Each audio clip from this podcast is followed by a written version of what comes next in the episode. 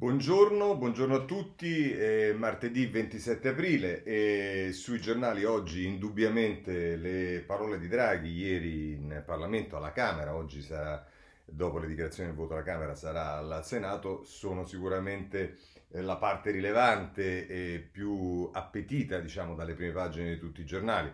Eh, faccio, scorriamo dei titoli, ognuno poi declina alcune delle frasi che ha detto Draghi, per esempio il Corriere della Sera, appello di Draghi in gioco all'Italia la Repubblica, Draghi, ricostruiamo l'Italia, la stampa, nel recovery il destino del paese. E poi c'è il domani invece che dice che Draghi che si appella ai partiti per non sprecare 222 miliardi, ma le riforme restano incerte.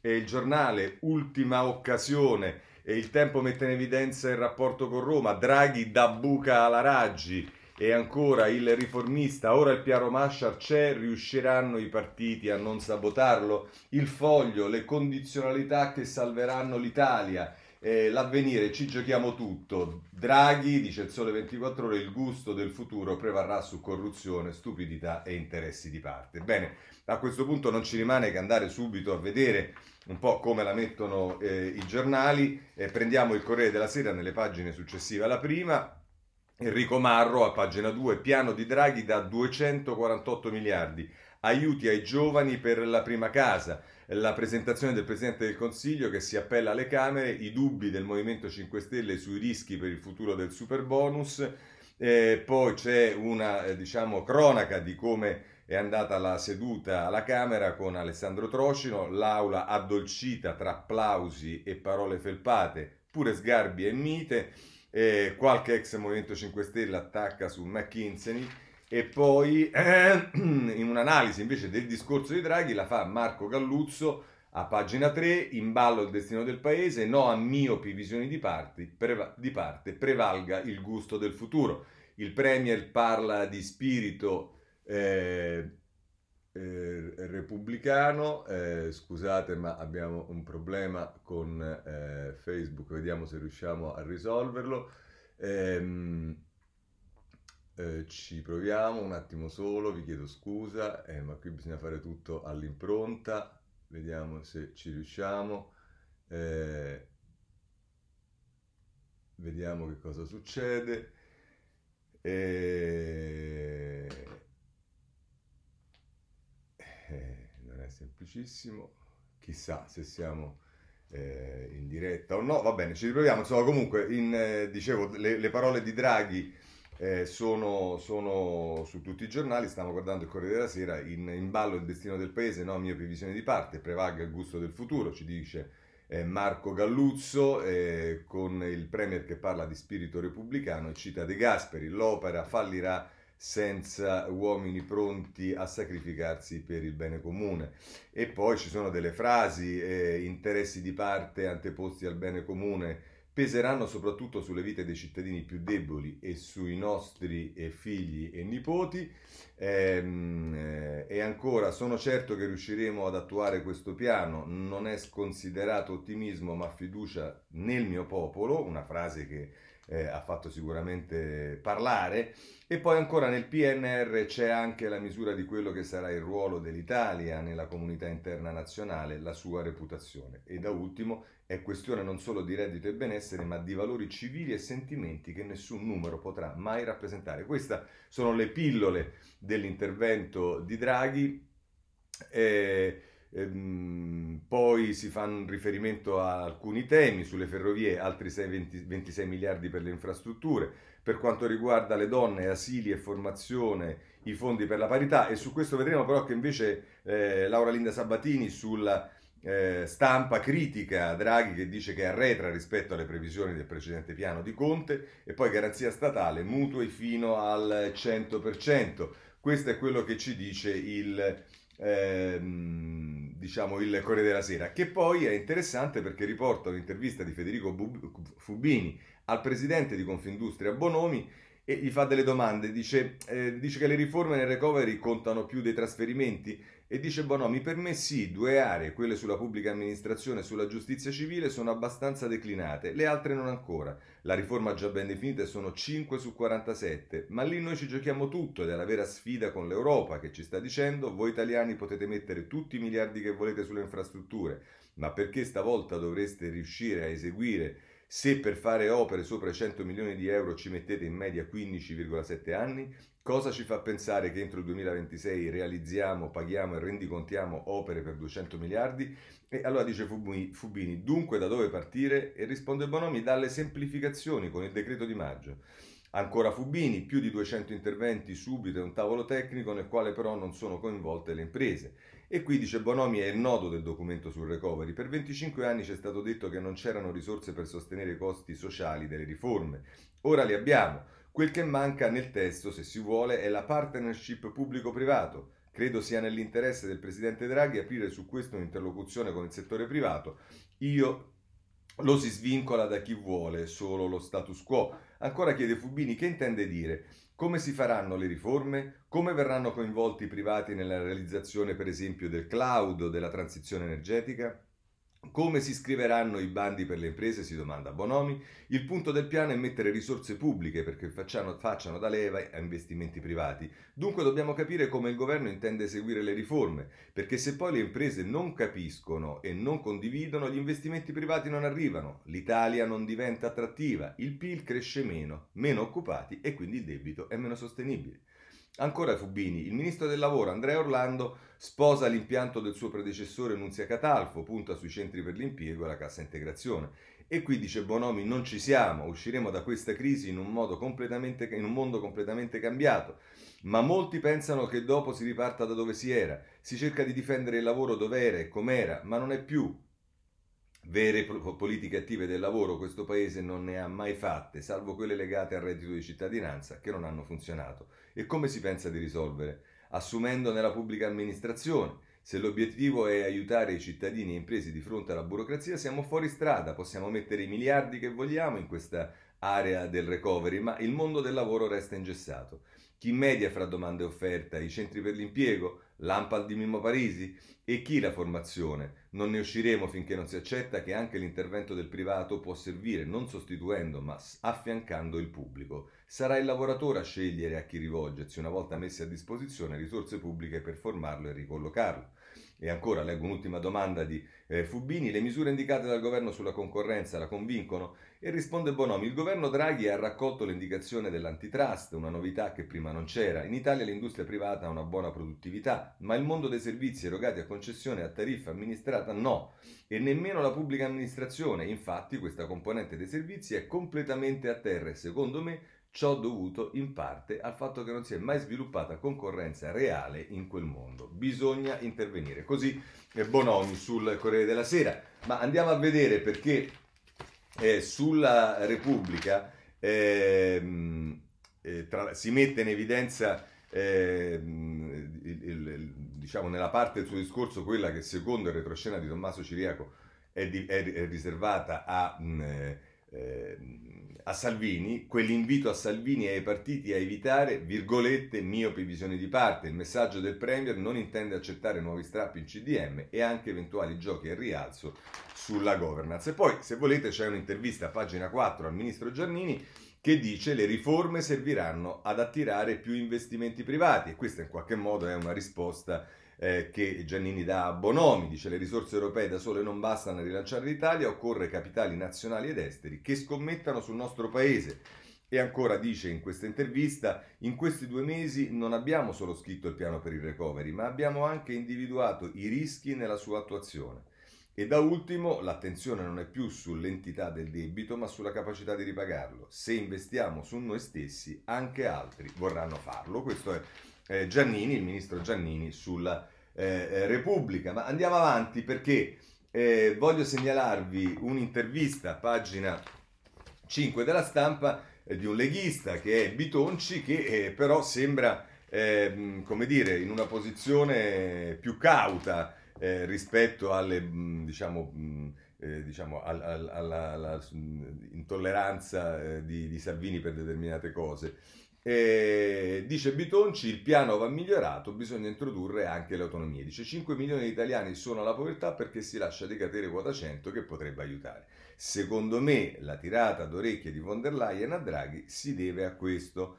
Una cosa da non fare è cancellare il regime forfettario del 15% per le partite IVA. È intervistato da Amedeo la mattina. E poi però c'è di, di, di fianco Francesca Schianchi che intervista invece Irene Tinagli, che è la vice segretaria del PD, che dice occasione epocale, tutti ascoltino l'appello di Draghi. Abbiamo una grande opportunità, ma dobbiamo saper fare le cose insieme. Non drammatizzerei la richiesta di chiarimenti della UE lo fanno anche con altri. Eh, così la mette la stampa. Il giornale, come vi ho detto, eh, in prima pagina eh, riporta una frase di eh, Draghi, ultima occasione, il Premier si presenta, presenta il suo recovery plan, sul tavolo 248 miliardi di euro dagli assegni per i figli e mutui agevolati per i giovani che comprano casa. Riforma delle pensioni, addio quota 100, ma non torna la Fornero, così eh, in prima pagina il eh, giornale. Vi dicevo che il tempo si concentra sulla penalizzazione di Roma, secondo il giornale eh, di Bechis e Storace. Draghi da buca alla Raggi, recovery e lacrime, briciole per Roma nei fondi UE, 500 milioni per Caput Mundi, 300 per sostenere Cinecittà.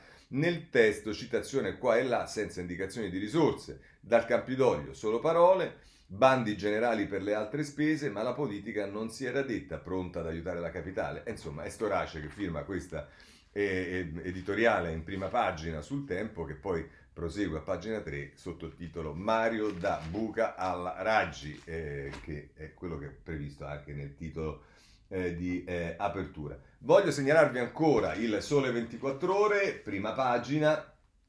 Eh, eh, Draghi, il gusto del futuro prevarrà su corruzione, stupidità interessi di parte. E poi se si va a pagina 3 eh, è Barbara mm, Fiammeri che eh, firma l'articolo Draghi, ogni ritardo delle covery peserà sulle vite di figli e nipoti. Il Premier alla Camera, dall'attuazione dipende il destino del Paese e il ruolo internazionale dell'Italia. Proroga del super bonus con risorse a livello 2021, aiuti alla natalità e mutui casa garantiti per i giovani. E, poi, eh, diciamo, Emilia Patta si occupa delle cose che sono state inserite per, eh, come dire, lasciare le bandiere dei partiti, donne, sud, burocrazia, le bandiere dei partiti, coinvolgere le Camere, il Meloni che dice il testo è in ritardo e lei così non rispetta il Parlamento. Questo è stato l'attacco di Fratelli d'Italia, non tanto della Meloni ieri, ma quanto di, eh, del capogruppo Lollo Brigida. E poi, se volete, Adriana Cerretelli firma un'analisi le scommesse parallele di Italia e Stati Uniti. Eh, questo direi che è il quadro, ma a questo punto addentriamoci nei commenti perché sono molti e un po' su tutti i giornali. Io comincerei dalla stampa con eh, Marcello Sorgi che eh, inizia in prima pagina, ultima chance per rimettere in piedi l'Italia, si deve andare poi a pagina 25 e cosa scrive eh, Sorgi? E fa un riferimento a tutte le cose che sono state dette, che sono inserite nel piano, dice per fare tutto questo ci sono 248 miliardi oppure secondo altri calcoli 261. Cifre mai viste assegnare a un paese come il nostro che ha sempre avuto difficoltà a impiegare i fondi europei o li ha fatti perdere in mille rivoli senza alcun effetto significativo. Cosa spinge allora Draghi a ritenere che stavolta le cose possano andare diversamente? Non a caso il Premier ha citato De Gasperi e la stagione del dopoguerra. Per certi versi non è un'esagerazione. La situazione è analoga. Il Covid ha distrutto l'Italia, non ha eh, spianato le città come bombardamenti, ma ha diffuso il veleno del virus che ha portato i morti oltre 120.000, colpito negli affetti migliaia e migliaia di famiglie fermato le imprese, addormentato i mercati, messo a rischio milioni di posti di lavoro. Solo un forte intervento dall'alto, come fu appunto quello della ricostruzione, e soltanto un diffuso impegno della gente può segnare il destino, imponendogli una svolta che di qui ai prossimi 5, 6, 7 anni cambi completamente il volto del paese. Gli italiani capiranno che questa è la posa in gioco e un'occasione simile non si, la posta in gioco è un'occasione simile non si ripeterà Draghi è convinto di sì, ma l'Europa che deve mettere a disposizione i fondi, va detto, lo è fino a un certo punto. Sabato il Consiglio dei Ministri ha sdittato di ora in ora perché i severi funzionari di Bruxelles volevano vederci chiaro sugli impegni di riforma che il governo ha assunto nei confronti della Commissione.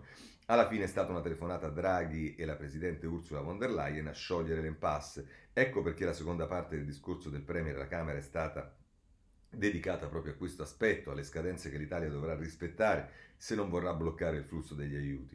La burocrazia, il fisco, la giustizia sono materie su cui da tempo immemorabile l'Europa ci chiede di intervenire per colmare la distanza di questi settori con gli altri paesi dell'Unione. Basti solo ricordare che questi temi erano già indicati nella famosa lettera dell'allora capo della BCE Trichet condivisa dall'allora governatore di Banca Italia Draghi, che portò nel 2011 alla caduta di Berlusconi. Dieci anni e sette governi sono passati in vano e per un curioso scherzo del destino Draghi si ritrova oggi a puntare su un cambiamento finora rivelatosi impossibile. Riforme bloccate da veti contrapposti dei partiti, vedi la giustizia penale, l'annoso ormai scontro sulla prescrizione la durata dei processi, oppure da interessi corporativi, la giustizia civile il grande business degli arbitrati o da poteri nascosti, cresciuti e prosperati nel vuoto e nelle corruzioni post Tangentopoli. La burocrazia ovviamente non tutta. In questo senso la scommessa di Draghi, che vorrebbe avviarle già dal prossimo mese, potrebbe rivelarsi temeraria se i partiti che sorreggono il suo governo e i cittadini atterrati dalla pandemia non capiscono che questo è l'ultimo treno che passa, la rivoluzione che ieri ha fatto vibrare di applausi l'austera aula di Montecitorio potrebbe rivelarsi un ennesimo sogno perduto. Questo è il modo attraverso il quale Sorgi affronta la questione, racconta e commenta l'intervento di Draghi eh, Francesco Bei sulla prima pagina della Repubblica, eh, che tra l'altro eh, dice eh, gli uomini di Palazzo Chigi avevano messo le mani avanti, non aspettatevi da Draghi voli pindarici perché è il piano stesso un grande volo pindarico, ma il, minimalismo tipicamente draghiano dello staff alla fine è stato in parte tradito dal capo del governo, chiamato ieri a spiegare al Parlamento come intende svolgere il compito per cui è stato chiamato lì da Sergio Mattarella, riacciuffare l'Italia per i capelli e tirarla fuori dalla palude in cui sta affondando. Certo la scommessa è al limite dell'azzardo, bisogna spendere in pochi anni 248 miliardi che complessivamente compongono il recovery plan, una cifra così alta che mai il Paese si è trovato a investire. Draghi professa ottimismo e non potrebbe fare diversamente, a patto tuttavia che i tre cavalieri bianchi, onestà, intelligenza e gusto del futuro prevarranno sui tre cavalieri neri, sempre i soliti da anni, la corruzione, la stupidità e gli interessi costituiti. E quindi, vista la posta in gioco, un po' di retorica ci sta. Ce la faremo anche stavolta, assicura il Presidente del Consiglio. E questa certezza non è considerato ottimismo, ma fiducia negli italiani, nel mio popolo, nella nostra capacità di lavorare insieme quando l'emergenza ci chiama alla solidarietà, alla responsabilità. Il mio popolo, dice testualmente, ci sta prendendo gusto. E tuttavia di responsabilità negli ultimi giorni non se ne è vista troppa nella sua maggioranza, con un partito che si astiene in CDM su un decreto delicatissimo e inizia a raccogliere le firme contro le restrizioni decise dal governo di cui fa parte. Draghi naturalmente si guarda bene da citare Salvini in maniera diretta, ma i deputati del Carroccio si scrutano null'altro e capiscono al volo che chi ce l'ha, con chi ce l'ha eh, con chi ce l'abbia quando si sofferma sulle miopi visioni di parte che, anteposte al bene comune, penseranno direttamente, peseranno direttamente sulle nostre vite. E forse non vi sarà più il tempo per porvi rimedio. Il Premier si appella allo spirito repubblicano, un sentimento che aveva già evocato all'inizio della sua esperienza. Considerato anche dagli estimatori un economista freddo, abituato più alle considerazioni finali da governatore della Banca d'Italia che agli appelli cardi da, da, da, retore, si concede una vibrazione più umana quando mette per un momento da parte l'elenco dei miliardi a bilancio su ognuna delle sue missioni, di cui è costituito il piano di ripresa e resilienza, e alza gli occhi all'aula. Vi proporrei di leggere il piano anche in un altro modo metterci dentro la vita degli italiani, le nostre soprattutto quelle dei giovani, delle donne, dei cittadini che verranno. Questo tra l'altro è quello che scrive Francesco Bei sulla Repubblica, ma andiamo avanti perché eh, guardiamolo da un giornale della destra come il giornale ed è in questo caso Macioce, la direzione giusta al bivio della storia e tra l'altro scrive Draghi non si è nascosto, il primo responsabile è lui, ci sono 248 miliardi da spendere bene, tre grandi obiettivi da raggiungere, riparare i danni della pandemia, le riforme strutturali di cui si parla da sempre, fisco, giustizia, welfare e burocrazia, ripensare il capitalismo italiano più solido e più verde. L'ultimo punto è quello più indefinito, a chi destinare una fetta importante delle risorse? Giovani, donne e mezzogiorno. Sono scelte e, come tutte le scelte, hanno costi e rischi. Non manca in questa storia una quota rilevante di azzardo, se ne parlerà per anni, è il senso di come si giocherà lo scambio finale. Adesso però c'è da chiarire cosa c'è in ballo, lo dice Draghi, il futuro. Non è solo questione di numeri, la posta in palio non si ferma ai soldi, agli alti e bassi dell'economia, agli indici statistici messi in colonna dall'Istat. La sconfitta non si paga con una delle tante recessioni di questi decenni. La ferita questa volta sarebbe molto più profonda nel conto metterci dentro le vite degli italiani, le nostre, ma soprattutto quello dei giovani, delle donne, dei cittadini che verranno e soprattutto il destino del paese. Il Sud sarà decisivo, è l'ultimo atto della questione meridionale, non ci saranno altre possibilità. Draghi è riuscito a convincere gli altri paesi europei a darci fiducia, a lasciare sul piatto i soldi del recovery. Garantisco io. Ora tutto questo non è così scontato. L'Europa è scettica su un popolo, ma scommette su un uomo. È un'anomalia, con un, ingre- un ingrediente di irrazionalità. Meno male, sta a Draghi ora convincere gli italiani e non è affatto facile. Qui la politica, i partiti, il governo, il Parlamento e le regioni e tutti quelli da cui dipende il destino del match point dovranno dimostrare di essere una classe dirigente illuminata. I soldi ci sono, tutto dipende da come verranno spesi. Non si accettano scommesse. Così conclude Macioce sul eh, giornale. Ma a questo punto non possiamo non prendere Cerasa eh, che eh, parla diciamo, di come siano vitali le condizionalità che ci dà l'Europa per il nostro paese. Dice, mh, mm, eh, scrive Cerasa, la cosa. Mh, mm, il cosa è chiaro, il come un po' meno, le 264 pagine contenute nell'ultima versione del Piano Nazionale di Ripresa e Resilienza, inviato ieri sera dal Ministero dell'Economia alla casella di posta elettronica dello staff del Commissario europeo all'economia, c'è un dettaglio importante che merita di essere isolato e che riguarda il vero tema sul quale da giorni esiste un braccio di ferro politico tra il governo italiano e la Commissione europea, il clima. Nel caso specifico il clima in questione non riguarda i temi ambientali, ma riguarda un altro tipo di clima che costituisce forse l'elemento più ambizioso presente all'interno del PNRR. Il Piano Nazionale di Ripresa e Resilienza, come in qualche modo ha ricordato ieri la Camera Draghi, prevede tre diverse tipologie di riforme. Una prima tipologia riguarda le cosiddette riforme settoriali, contenute all'interno delle singole missioni e tutto sommato facili da monitorare. E, ehm, si tratta di innovazioni normative relative a specifici ambiti di intervento con le procedure per l'approvazione di progetti su fronti eh, rinnovabili o come la normativa di sicurezza per l'utilizzo dell'idrogeno. Una seconda tipologia, anch'essa semplice da monitorare, riguarda le cosiddette riforme abilitanti, ovvero gli interventi funzionali a garantire l'attuazione del piano in generale, a rimuovere gli ostacoli amministrativi, regolatori e procedurali che condizionano l'attività economica e la qualità dei servizi erogati. La terza tipologia, più difficile invece da monitorare, è quella che riguarda la capacità futura dell'Italia di lavorare alle cosiddette riforme orizzontali o di contesto, che sono di interesse trasversale a tutte le missioni del piano e che sono consistenti in innovazioni strutturali dell'ordinamento, idonee a migliorare l'equità, l'efficienza e la competitività, la competitività e con esse il clima economico del Paese. È su questo punto che negli ultimi giorni si è andato a concentrare il braccio di ferro fra il governo italiano e la Commissione europea e non si può dire che i timori delle istituzioni europee siano del tutto peregrini rispetto alla capacità dell'Italia di riuscire a fare nei prossimi sei anni ciò che il nostro paese non è riuscito a fare negli ultimi vent'anni.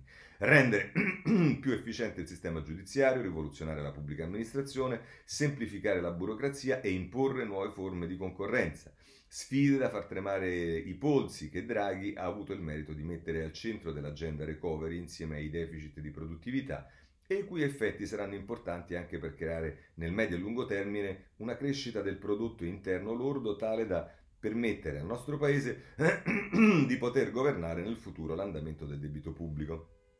Il paradosso dell'Italia, scrive Cerasa, che si trova sotto i riflettori dell'Europa non per questioni legate ai capricci degli Stati europei, ma per questioni più, prati- più pratiche legate alla consapevolezza che le future mutualizzazioni del debito europeo saranno possibili solo se l'Italia riuscirà a dimostrare di saper utilizzare i soldi europei più per riformare il paese che per distribuire marchette e che L'erogazione dei moltissimi fondi che arriveranno dal recovery dipenderà non solo dalla capacità dell'Italia di essere credibile nell'utilizzo dei soldi europei, ma anche dalla capacità del nostro Paese di essere credibile nell'utilizzo del credito europeo per mettere mano a quelle che sono le più importanti riforme previste dal PNRR.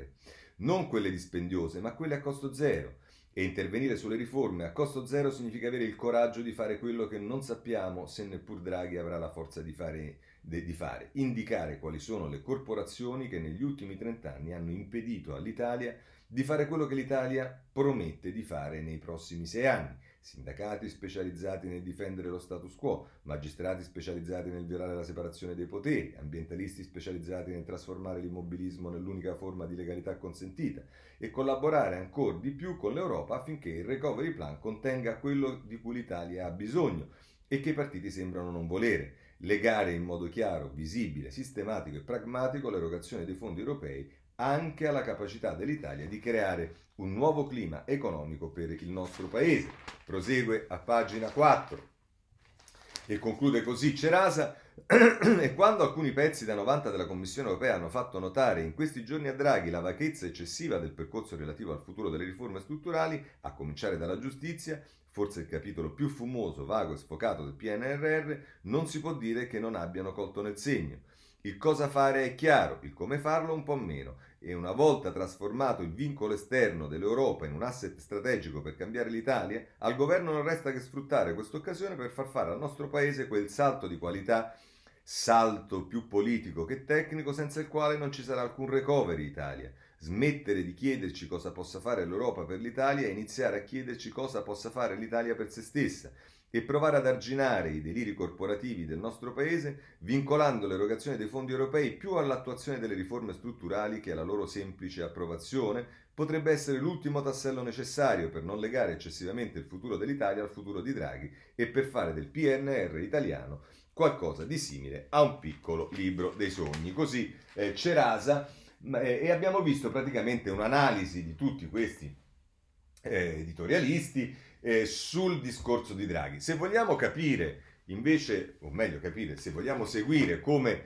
ehm, eh, Folli indica eh, lo scenario politico che deriva eh, dal seguito della eh, presentazione del, eh, di Draghi al Parlamento, cioè quali saranno poi le ripercussioni politiche da qui al 2022, Presidenza della Repubblica, o 2023, che dovrebbe essere la scadenza naturale della legislatura, andiamo per l'appunto nel punto di Folli. E scrive Folli, uno dopo l'altro i tasselli del dibattito pubblico stanno trovando il loro posto nel quadro generale, se ne ricava una prospettiva destinata a segnare i prossimi mesi. Due piani si intrecciano e si condizionano, quello del governo e quello più articolato che ha la sua scadenza decisiva nel rinnovo della Presidenza della Repubblica. Gli elementi da considerare sono almeno quattro. Il primo punto lo ha appena imposto Draghi con il discorso al Parlamento sul Recovery Plan, in cui è evidente che il nodo politico coincide con le riforme strutturali annunciate e indispensabili in quanto connesse al successo degli investimenti attesi. Draghi ha impegnato tutta la sua credibilità internazionale, ma ora ha di fronte la tradizionale resistenza di un sistema ramificato in mille corporazioni e refrattario al rinnovamento. Per aprirsi la strada, Draghi deve fare in fretta, come gli consiglia Prodi, forse con un pizzico di malizia, ma ha anche bisogno di un orizzonte lungo, poiché il progetto riformatore richiede alcuni anni per realizzarsi. Secondo punto, dove trova Draghi la forza politica che gli serve anche rispetto alla sua frastagliata coalizione? Nell'essere l'ultima carta che l'Italia può giocare. È interesse dell'Europa che il piano riesca, come testimoniano le analisi dei maggiori quotidiani, di recente Financial Times e Le Figaro.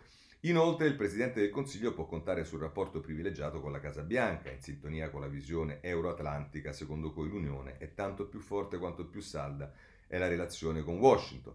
Tutto ciò può non bastare a vincere resistenze interne, ma è la sola strada possibile. Terzo punto, se Draghi si avvia a svolgere un ruolo centrale, inevitabile secondo il Figaro, nella Unione Europea in crisi di leadership, è logico che prima debba risistemare la Casa Italia, quantomeno le fondamenta. Di nuovo, i tempi non sono prevedibili, per cui i partiti non possono essere marginati, ma nemmeno assecondati nel loro attendismo spesso inerte. Ne deriva, conclude Folli, quarto punto, che il Presidente del Consiglio sarà indotto nei prossimi mesi a mescolare il decisionismo con un lavoro costante di convincimento e mediazione nella sua maggioranza, consapevole che alle sue spalle si è aperta una partita tutt'altro che banale. La destra, intesa come Salvini e all'estero del governo Giorgia Meloni, è divisa ma condivide una strategia elettorale volta ad accumulare consensi in vista del prossimo voto nel 22 o nel 23. Il centro-sinistra, legato ai 5 Stelle di Conte, ragiona in termini più sofisticati. Enrico Letta si sforza di spingere Salvini fuori dall'esecutivo, non è detto che gli riesca, ma il motivo è chiaro. Nel secondo semestre il gioco politico ruoterà intorno al Quirinale, non tanto per individuare fin d'ora il nome del successore di Mattarella, quanto per definire i confini del campo, magari comprendendovi Berlusconi. Si tratta di stabilire chi sarà il regista dell'operazione che tirerà i fili. Nel 2015 fu Renzi. Oggi Letta aspira a svolgere lo stesso ruolo, così da reggere una personalità ben salda nel campo del centro-sinistra. Con la Lega ancora nel governo questa regia sarebbe difficile, forse impossibile. Del resto Draghi, personalità dominante, non è assimilabile al centro-sinistra, tantomeno appartiene al ceto politico. Insomma, il destino del governo, conclude Folli, e il futuro in Europa dello stesso Premier si incrociano con l'esito del confronto sul Quirinale, a cui il debole sistema politico affida se stesso. Bene, io direi che possiamo con questo concludere la panoramica vasta di analisi dell'intervento di Draghi, ma anche delle prospettive politiche, come abbiamo visto da questo editoriale di eh, di eh, folli. Ma a questo punto occupiamoci eh, delle, eh, diciamo, mh, eh, ragioni che hanno poi fatto maturare lo scontro all'interno del, del governo, che è il tema delle ripartenze. Ora, i giornali oggi abbassano un po' il livello di attenzione su questo, perché ovviamente ci si concentra di più sul resto, ovvero sulle conseguenze che è lo scontro all'interno del governo. Ma insomma, intanto abbiamo Giuseppe Alberto Facci che a pagina 6 del Corriere della Sera eh, parla di coprifuoco, Meloni sfida Salvini, la Lega voti con noi per toglierlo. Oggi l'ordine del giorno di Fratelli d'Italia in aula è come la vostra petizione, imbarazzo del carroccio, non è utile.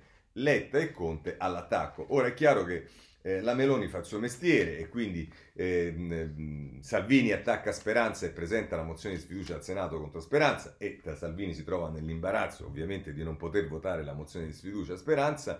Salvini protesta perché vuole il coprifuoco alle 23 e la Meloni presenta un ordine del giorno eh, che eh, chiede che sia abolito il coprifuoco. Ora mi permetto di dare un suggerimento, basterebbe semplicemente che a questo ordine del giorno eh, fosse fatta una riformulazione da parte del governo che dice a valutare la possibilità di, in base ai parametri tecnici e via dicendo, anticipare il prolungamento del eh, coprifuoco alle 23 al eh, 15 maggio sulla base per l'appunto dei dati scientifici e non farebbe altro che eh, diciamo, definire quella che è la posizione del governo e quella è la posizione su cui molti di noi concordano, cioè non un tabù, quello del coprifuoco delle 22, ma una decisione da poter rivedere sulla base di una eh, constatazione, se ci sarà, di miglioramento dei dati. Questo, diciamo, consentirebbe facilmente a tutti coloro che non sono per il tabù del coprifuoco alle 23 di votare eh,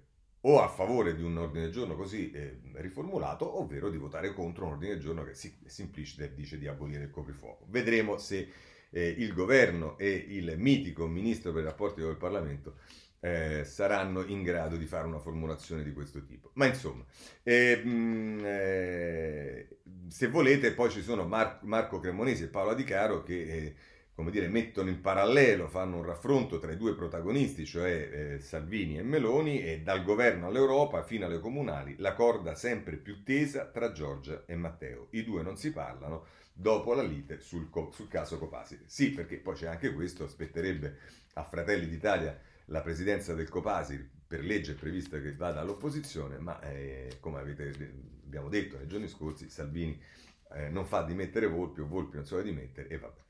Oh, se volete poi una visione, diciamo, democristiana della situazione è quella di eh, Franceschini, ma non potrebbe essere diversamente, culturalmente democristiana ovviamente, poi Franceschini è un autorevole esponente del PD, è un governo di avversari, ma dobbiamo collaborare e non ci vorrebbe molto. Il ministro dice i distributori in, eh, credano nella riapertura dei cinema, bene, un'intervista, è un colloquio con Paolo Conti a tutto campo e dice, tra l'altro, Franceschini, le forze politiche devono tutte mantenere un atteggiamento costruttivo nell'esclusivo interesse del eh, Paese. E, ehm, mh, sempre sulle riaperture, eh, a pagina 9, eh, se volete, ci sta un racconto che poi è su tutti i giornali, le, le fotografie dei tavoli che si rianimano, dei cinema con le persone dentro, eh, a Roma, Torino, Milano e via dicendo. Insomma, qui Marco De Marco a pagina 9 del Corriere della Sera, con questo le pigliamo tutte quelle che sono su tutti i giornali, a cena fuori alle 19, i dubbi di Napoli, poche le prenotazioni, il centro-sud alle prese con gli orari imposti dal decreto, il cameriere dice qui ci si vergogna a fissare un tavolo così presto e vabbè. E poi invece Paolo Mereghetti si occupa di cinema e riscatto delle sale a Milano posti esauriti alle 6 del mattino, così il Corriere della Sera. Eh, per le ripartenze ovviamente riguardano anche il turismo, gli spostamenti e via dicendo, in questo senso vi voglio segnalare la stampa, pagina 10, che parla dell'ipotetico pass vaccinale. Niente restrizioni a chi ha ottenuto il pass vaccinale, il Parlamento europeo gela gli stati. Regole uguali in tutti i paesi, gli eurodeputati dicono anche i tamponi dovranno essere gratuiti. Ecco, meno male che qualcuno si pone almeno questo, perché è del tutto evidente che se, potersi, se per potersi spostare chi non ha preso il, il virus e questo ha, fatto, diciamo, eh, ha avuto questa fortuna o questa capacità e comunque fa del bene alla società e chi magari giovane non può fare il, vaccino perché deve aspettare chissà quanto tempo ancora, è che debba essere pure vessato dal eh, fatto che deve pagarsi 20, se va bene, 40 euro di tampone per andare e poi anche per tornare, è francamente eh, eccessivo. Stampa, pagina 10. E a questo punto passiamo però allo scontro nel governo e eh, diciamo que- quello che eh, sta eh, accadendo, lo vediamo per esempio, ecco, il ruolo di Salvini, eh, ce lo descrive la Repubblica a pagina 11. Eh, Salvini tira dritto, nei sondaggi Cresco in aula chiede il voto per liberare le notti. Il leader presenta un ordine del giorno con l'appoggio di Forza Italia per togliere i limiti orari nelle zone a basso rischio. È la risposta a Meloni eh, Carmelo Lopapa che scrive, insomma, oggi ci sarà battaglia eh, sugli ordini del giorno, probabilmente questo sarà modulato come vi dicevo io, e cosa che ha eh, più senso, vedremo che cosa succede. Segnalo ancora eh, sul tema dello scontro nel governo, la stampa, pagina 3, eh, qui ci si occupa del duo Conte-Letta. Conte-Letta in aiuto di Draghi, l'obiettivo è isolare Salvini. I partiti e i sindacati in pressing dobbiamo essere maggiormente coinvolti nel piano domanda che mi faccio io, ma siamo sicuri che questo lavoro eh, a tenaglia di Conte e Letta che cercano di spingere a tutti i costi Salvini fuori dalla maggioranza sia l'aiuto che si vuole dare a Conte? Ecco, io avrei qualche dubbio su questo, ma insomma, tant'è. Voglio prendere anche il domani, perché il domani eh, a pagina 4 eh, ci dice... Eh, mh, eh, rispetto diciamo, allo scontro nel governo eh, e rispetto al coprifuoco e via dicendo, eh, Dino Pedreschi e Paolo Vines, Vineis eh, prendono posizione a favore del lockdown.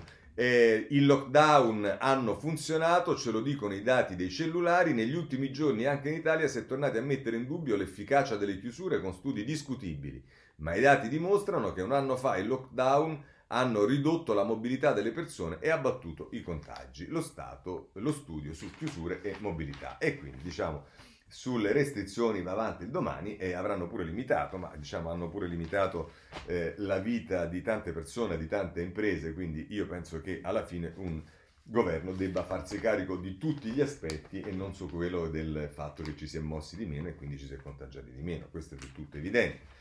Eh, Libero si schiera a favore di Salvini, Conte e PD denigrano le firme anti-coprifuoco, la Lega raccoglie quasi 100.000 sottoscrizioni contro il rientro alle 22, ma i giallorossi perdono la testa, si sta andando oltre, Salvini non si fidano degli italiani, Fratelli d'Italia protesta in piazza. E va bene, questo è quello che ci dice eh, Libero. E voglio chiudere con il foglio dove eh, mh, eh, Salvatore Merlo eh, eh, si occupa del, ehm, eh, dello scontro che c'è all'interno della maggioranza e il titolo è sintomatico. Draghi fa il recovery, Salvini e Letta fanno schiuma.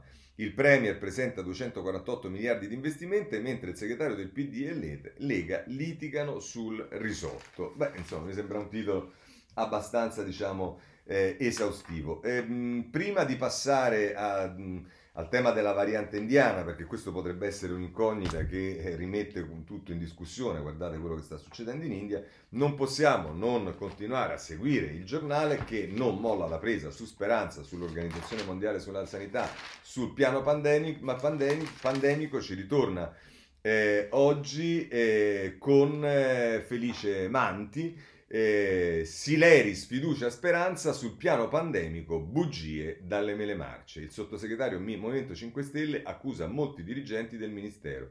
Mi dissero che era tutto ok e questo si fa riferimento, se non erro, alle dichiarazioni che ha fatto il vice ministro della salute Sileri rispetto a quello che è accaduto un anno fa in una trasmissione della 7 che si chiama, se non erro, L'aria che tira. Bene, questo è, è quanto e a questo punto per quanto vac- riguarda i vaccini voglio segnalare due cose sostanzialmente. Intanto la stampa che eh, a pagina eh, 11 intervista Valentina Marino che è il direttore medico di Pfizer Italia che dice il farmaco avrà un'efficacia del 100% e qui la cosa interessante è che dice siamo pronti a immunizzare anche i giovani sotto i 16 anni, ora pensiamo alla terza dose, sarebbe facile aggiornare il vaccino in casi di varianti pericolose, quindi è una rassicurazione che viene data anche rispetto eh, alla variante indiana che invece preoccupa molto eh, gli, gli esperti, diciamo, e ancora dice presto per capire quanto duri l'immunità dopo la dose, ma la copertura è robusta per sei mesi.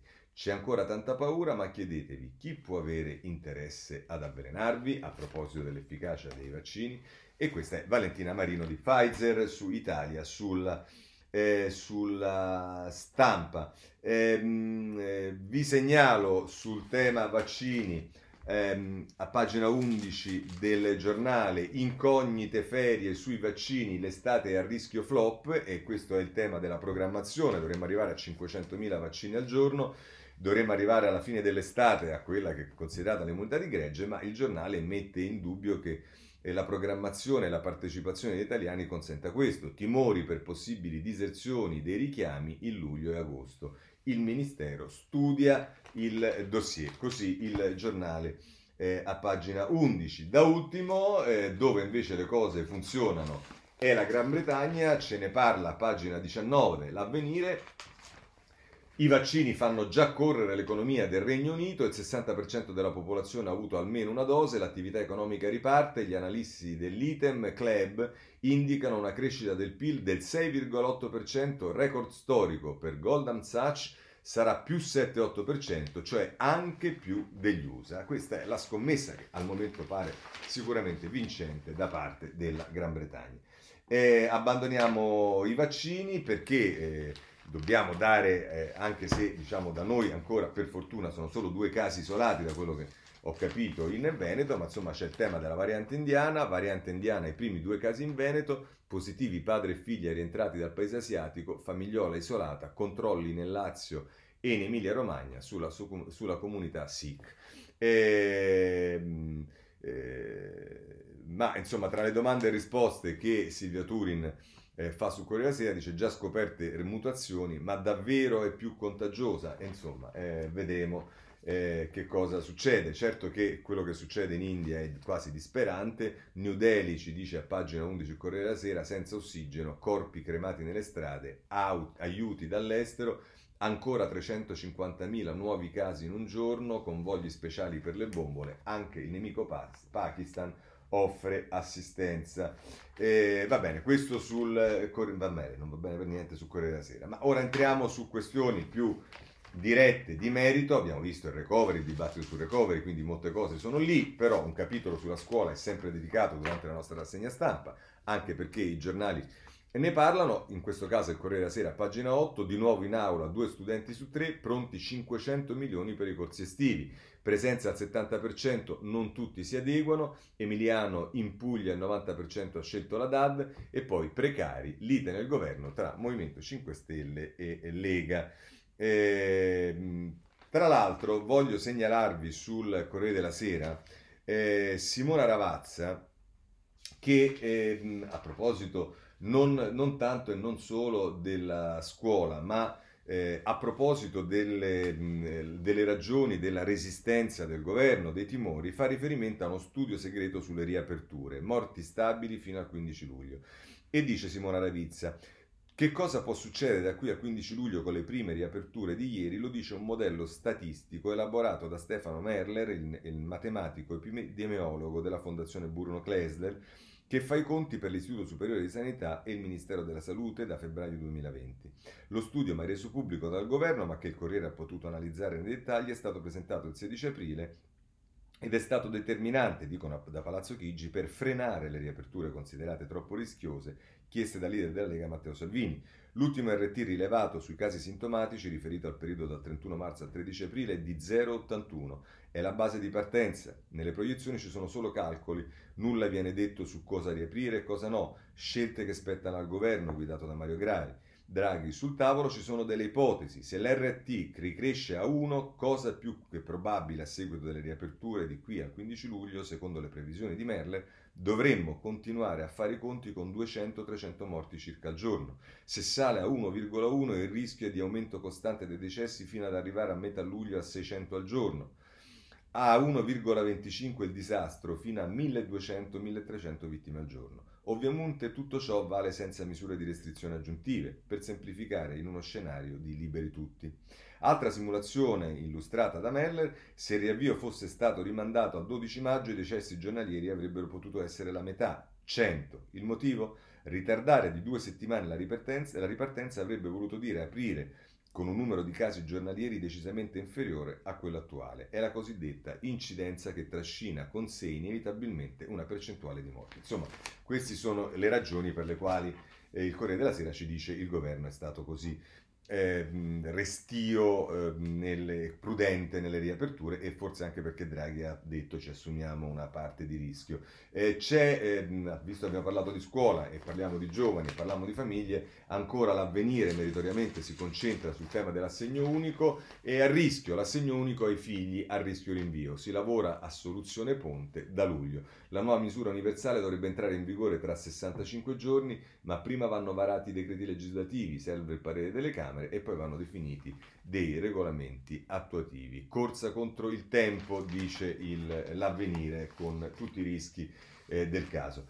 Eh, andiamo avanti perché in particolare su un tema che è oggetto anche delle riforme previste dal recovery, che è quello del fisco, la stampa eh, dedica la pagina 5, la sfida del fisco, IRPEF a tre aliquote o modello tedesco, flat tax lontana, in arrivo una nuova proroga delle cartelle esattoriali. È Paolo Baroni che ce ne parla e dice che lo schema con tre fasce prevede scaglioni ridotti per agevolare i ceti meno bassi, con lo 0,7% l'aumento del PIL che si otterrebbe con un sistema fiscale a tre aliquote e poi per quanto riguarda invece l'altra ipotesi, quella del modello tedesco, un algoritmo calcola le aliquote, questa è l'idea del ministro, eh, l'ex ministro Gualtieri, e dice che 805 è il risparmio medio in euro stimato per chi dichiara tra i 40 e i 50 eh, mila euro. Questo è quello di cui ci parla la stampa, il tema del fisco.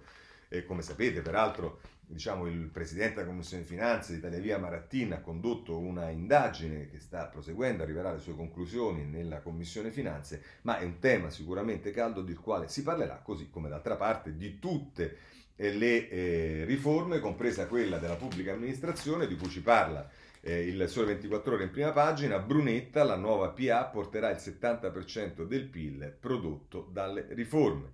Il ministro dice basta reddito di posizione, occorrono civil servant eh, ben pagati. Nel decreto legge recovery misure sul 110% il rilancio della class action pubblica. Insomma, questo è quello di cui ci parla Brunetta. Per la politica oggi davvero pochissime cose. È ancora il Corriere della Sera, l'unico giornale che si occupa in maniera, diciamo, ehm, analitica e un po' diciamo con spazio del Movimento 5 Stelle, da Emanuele Buzzi, e che dice cavilli, soldi iscritti, gli ostacoli che bloccano il nuovo Movimento 5 Stelle di Conte. Rousseau congeda i referenti 5 Stelle sostituiti da cittadini. Peraltro in questa pagina si mette la foto cronaca dell'incontro tra Salvini e Albertini faccia a faccia su Milano, eh, sta su tutti i giornali, ma ancora siamo in fase assolutamente preparatoria, diciamo. Per quanto riguarda il Partito Democratico, voglio solo segnalarvi un articolo di eh, Serra, di Michele Serra sulla Repubblica nella pagina dei commenti che va a aggiungersi alla sua rubrica che riguarda il PD e riguarda eh, le primarie, il titolo è Primarie, il bene minore. risposta a Francesco Piccolo che aveva parlato delle primarie su Repubblica come un vezzo della sinistra di non assumersi le sue responsabilità ma di delegarle eh, poi eh, ai cittadini. Oh, invece c'è il tema caso Grillo e lo teniamo separato dalla, eh, eh, diciamo dalla politica, anche se poi ha ovviamente delle ripercussioni. Perché? Perché ah, non è l'Arena ha parlato eh, uno degli altri ragazzi che è stato coinvolto, che è coinvolto nell'inchiesta per lo stupro della, eh, delle ragazze a, al billionaire e Giusy Fasano è l'inviata da Tempio Pausania, quella notte a casa di Grillo, la vodka, i rapporti con i quattro, le lacrime il mattino dopo. L'amico del figlio che dice Beppe non doveva fare il video. Un'intera pagina sul Corriere della Sera, ma devo dirvi trovate su tutto perché ci sono eh, poi notizie che ormai eh, eh, si svolgono un po' dappertutto. Grillo, inchiesta privata sulla vita della ragazza che accusa il figlio, è la notizia che ci danno Paolo Berizzi e Giuseppe Filetto sulla Repubblica pagina 13. Il comico vuole una perizia divisi legali dei quattro giovani coinvolti nel presunto stupro. Eh, così eh, la Repubblica, eh, anche la stampa, vedete che tutti i giornali nazionali danno molto più spazio a questo che alla politica alle vicende del Movimento 5 Stelle. E la stampa la mette così: uno degli amici scarica Grillo Junior. Durante il sesso di gruppo dormivo. Il 22enne Francesco Corsiglia dice: Con me Silvia era consenziente, Ciro è sempre più solo. Ehm, eh, questo ehm, ehm, diciamo ehm, è quello che eh, dice la stampa. Vedete che ognuno dei giornali dà eh, una notizia diversa, una notizia in più, poi tutte le notizie che ovviamente eh, qui parlano altri coindagati, diciamo, in questo momento. Ehm, eh, il, il Massimo Malpica sul giornale, la difesa degli amici di Ciro, si vede che lei ci stava. A Non è l'Arena, uno dei coindagati nega lo stupro e ribalta la storia. Cancelleri critica l'invettiva di Beppe, il video hot diffuso nella cerchia del figlio di Grillo, lei ci fece bere. Eh, insomma, eh, peraltro qui c'è un commento di, Val- di, Valeria Barghieri che ci dice che Grillo sessista parte da lontano, nel 2014 postò un video cosa fareste in auto con la Boldrini, è vero sì ci fu anche questo. Eh, se volete eh, c'è da segnalare anche il riformista che con, eh, a, a, pagina 7 con, eh, se non erro, Aldo Torchiaro si occupa della vicenda, esatto, caso Grillo, buona fede e quell'inchiesta infinita. Sono passati due anni dai fatti, ma il procuratore Gregorio Capasso non ha neanche un sostituto, sotto organico, nonostante l'allarme degli avvocati che per protesta si astennero dal lavoro. Il guardasigilli li multò. Eh, procura in difficoltà, ma l'ex ministro non è mai intervenuto. Questo è quello che ci dice il riformista a proposito anche dei tempi lunghi, che vedrete sono anche eh, parte di un editoriale che ci approssiamo a leggere, ma prima voglio segnalarvi eh, il eh, foglio che in questo, capo, in questo caso si occupa delle vicende giudiziarie non tanto di Grillo figlio, ma di Grillo padre ed è eh, Simone Canettieri che ce ne parla, uno scudo per Beppe. E dice non solo Ciro Grillo è assediato dalle cause, compresa quella di Renzi, la sua, eh, non solo Ciro, Grillo è assediato dalle cause, compresa quella di Renzi, la sua proposta a Conte. E scrive tra l'altro Canettieri, non c'è solo il processo del figlio Ciro a metterlo fuori gioco, a preoccupare Beppe Grillo, sono almeno una decina di cause civili, richieste di risarcimenti per le decisioni che ha assunto come capo politico del Movimento 5 Stelle prima di passare la mano a Luigi Di Maio nel 2017, ma anche affermazioni ritenute dai querelanti diffamatorie. Soldi, soldi, soldi, che ora Davide Casaleggio, mister Rousseau, non pagherà più.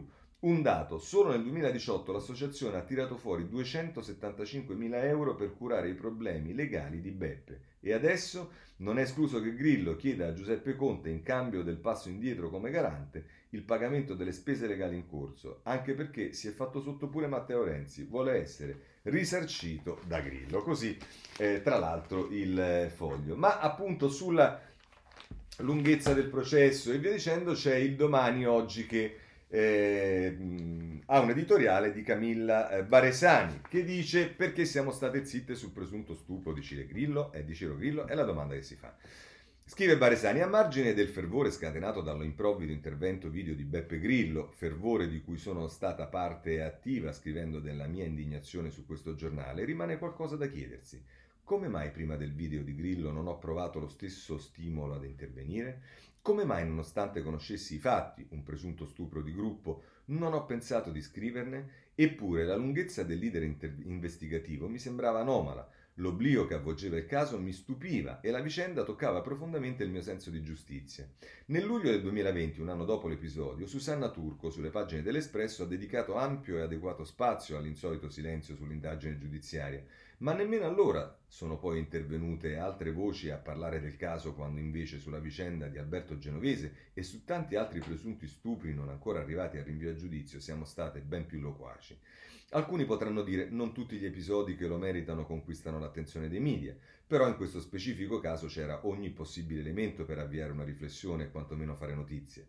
C'era la Sardegna della ricchezza esibita nel suo massimo simbolo, il billionaire, c'era il branco di ragazzini con le tasche piene di denaro e il ventre tartarugato, c'erano due studentesse della Milano più borghese, c'erano soprattutto il proprietario di casa e padre di uno dei ragazzi, famoso moralista, leader politico e re delle invettive e degli insulti sessisti rivolti financo a, Reti, a Rita Levi Montaccini e Laura Boldrini.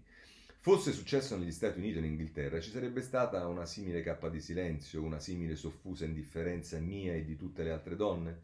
Dove sono finite le loquacità e la partecipazione sfoderate ai tempi del movimento, se non ora quando? Sono stata zitta, siamo state zitte.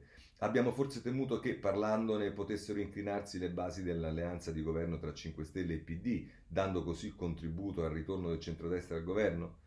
Credo che una volta spenti i riflettori sulle mattane di Grillo, sia opportuno chiedersi il perché del nostro silenzio. Ci insegnerebbe a leggere le notizie e noi stesse con maggiore profondità, perché di alcune cose si parla e di altre, altrettanto o ben più rilevanti, si tace. È un bel editoriale questo eh, sul eh, domani.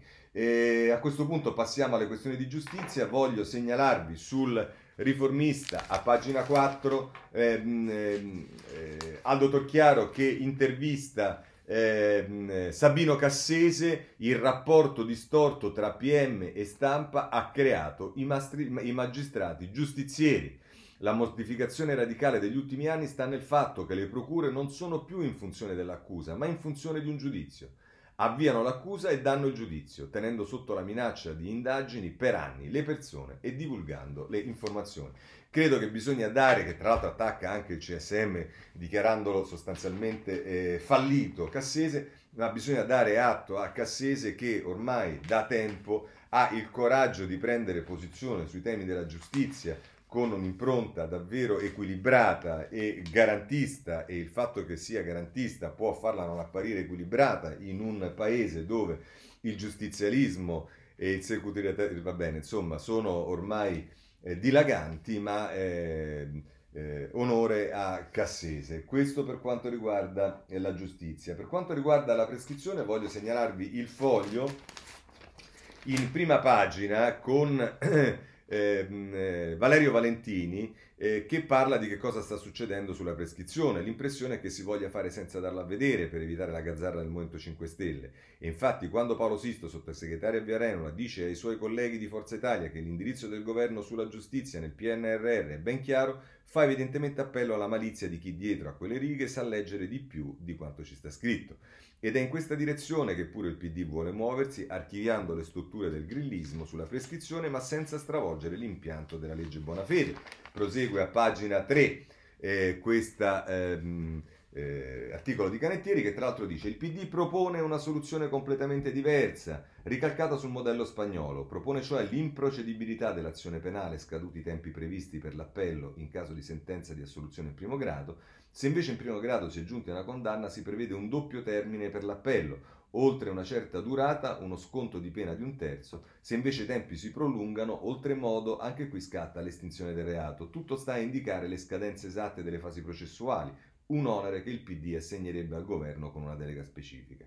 L'altro fronte esplosivo, a leggere gli emendamenti del PD, è quello dei riti alternativi. E anche in questo caso il Nazareno si orienta con la bussola del PNRR, laddove il documento si concentra sulla possibilità di estinguere talune tipologie di reato mediante condotte riparatorie a tutela delle vittime. Qui il riferimento è alla Germania che riesce a smaltire quasi 200.000 procedimenti all'anno grazie all'istituto dell'archiviazione condizionata, secondo il quale il PM può imporre all'imputato l'obbligo di alcuni atti riparatori, da risarcimenti pecuniari a lavori socialmente utili, all'adempimento dei quali si procede automaticamente all'archiviazione del reato. Beh, queste sono notizie che arrivano dal foglio, sono notizie interessanti. Eh, chiudiamo con il riformista su Palamara, perché non molla la presa anche qui il riformista. La procura sapeva del piano viola. Paramara e i sospetti sul Troia. Nel processo per la fuga di notizie, l'ex leader dell'ANM rivelò a Roma c'è qualcuno che mi sta ascoltando e riferisce che noi stiamo lavorando, stiamo virando sul procuratore di Firenze. Il Gico spiava le nomine, si domanda Paolo Comi sul eh, riformista. Eh, per quanto riguarda la vicenda della caserma di Piacenza, i carabinieri, eccetera, eccetera, vi segnalo l'avvenire a pagina 13 ehm, sa anche su altri giornali, ma qui c'è più spazio, a Piacenza traditori di Stato, tutte le accuse ai carabinieri, Barbara Sartori sull'avvenire. E poi, eh, a proposito della vicenda Romeo, e qui c'è un bel editoriale di Sansonetti, signor PM, giudichi lei l'esposto contro di lei, Kafka a Palazzo Clodio. Scrive Sansonetti, succede questo, l'imputato, in questo caso Alfredo Romeo, ma può succedere a chiunque, scopre che esistono 20.000 intercettazioni che delegittimano il suo accusatore e fanno crollare l'impianto accusatorio del suo processo. Queste intercettazioni erano note al PM, cioè all'accusa, ma non alla difesa, che le ha conosciute quasi per caso con quattro anni di ritardo. Da queste intercettazioni risulta che la deposizione dell'accusatore contro l'imputato tutto fu tranne che spontanea. L'imputato presenta un esposto all'autorità per far notare l'irregolarità delle indagini e dunque del processo. La Procura di Roma riceve l'esposto e lo assegna al PM che sostiene l'accusa contro Romeo, cioè dire all'accusa valuta tu se l'accusa condotta da te è stata condotta in modo irregolare. Vabbè, questo non va bene per niente, ma insomma eh, è quanto eh, avviene. Eh, eh, segnalo sul Corriere della Sera, ma non solo, ma ecco, lo prendo da libro in prima pagina, eh, la Juve va male, minacce di morte a Pirlo e famiglia, insomma, eh, giustamente il figlio di Pirlo denuncia il fatto che subisce minacce di morte di tutti i tipi ehm, sui social. Eh, segnalo sulla Repubblica la notizia dell'agguato eh, a dei migranti in strada eh, a pagina 19 erano a caccia di neri immigrati nel ghetto nel mirino dei cecchini. Eh, segnalo a proposito di migrazione eh, sulla stampa a pagina ehm, eh, se, due pagine, la 6 e, e la 7, ehm, eh, l'offensiva diretta sui migranti, il governo intervenga in Europa e poi a pagina 7 strage nel Mediterraneo, Frontex a Roma e Tripoli. Non ci avete risposto, se volete c'è anche l'avvenire che si occupa di migrati a pagina 4. Eh, sbarchi l'ora della responsabilità, pressing dell'opinione pubblica per un nuovo patto continentale sulle eh, migrazioni. Eh, voglio segnalare, tutti i giornali dicono che eh, per quanto riguarda la vicenda Zanardi, e lo vediamo su quella sera a pagina 20, eh, la procura sostanzialmente chiede l'archiviazione per l'autista del camion. Segnalo il missionario che è stato gambizzato eh, ce lo dice il Corriere della Sera a, a, pagina 21, ma anche questo sta praticamente eh, su tutti i, i, giornali. In Sudan, missionario gambizzato in Sudan, sono sereno, perdono gli eh, aggressori. Per quanto riguarda eh, la politica a metà tra la politica estera e la politica italiana, i rapporti tra Russia e Italia, ce ne parla eh, tutti i giornali, insomma per ehm, ripicca il, eh, dopo aver espulso noi ehm, i funzionari russi che si erano resi partecipi dello spionaggio con i nostri funzionari dell'ambasciata, Mosca espelle diplomatico italiano, ritorsione a metà per il caso Bio, Biot. E poi per quanto riguarda le altre questioni internazionali, Chernobyl, la rivincita dopo l'incidente nucleare, Corriere Sera pagina 19, eh, la Bielorussia, eh, c'è un'intervista pagina 15 della Repubblica a Tikhanovskaya, scusate ma è difficile da leggere, che è alla leader dell'opposizione bielorussa, l'Europa mostri più coraggio contro Lukashenko. Eh, ci sono notizie che riguardano Eh, Israele sulla eh, stampa, pagina 17, il report che inchioda lo Stato ebraico colpevole di apartheid e persecuzione. Eh, Human Rights Watch accusa Israele e reprime sistematicamente i palestinesi fra gli abusi denunciati, la confisca dei territori e trasferimenti forzati. Eh, il foglio dedica la pagina prima eh, dell'inserto al tema del genocidio armenio e poi segnalo eh, per quanto riguarda eh, invece l'Albania è il Sole 24 ore che dice il successo di Rama eh, a pagina 11 eh, vince Rama 4 anni per portare l'Albania in Europa. Con questo è tutto per la segna stampa di oggi. Se volete, ci vediamo domani. Eh, buona giornata e ehm, ci vediamo domani alle 7 e mezza.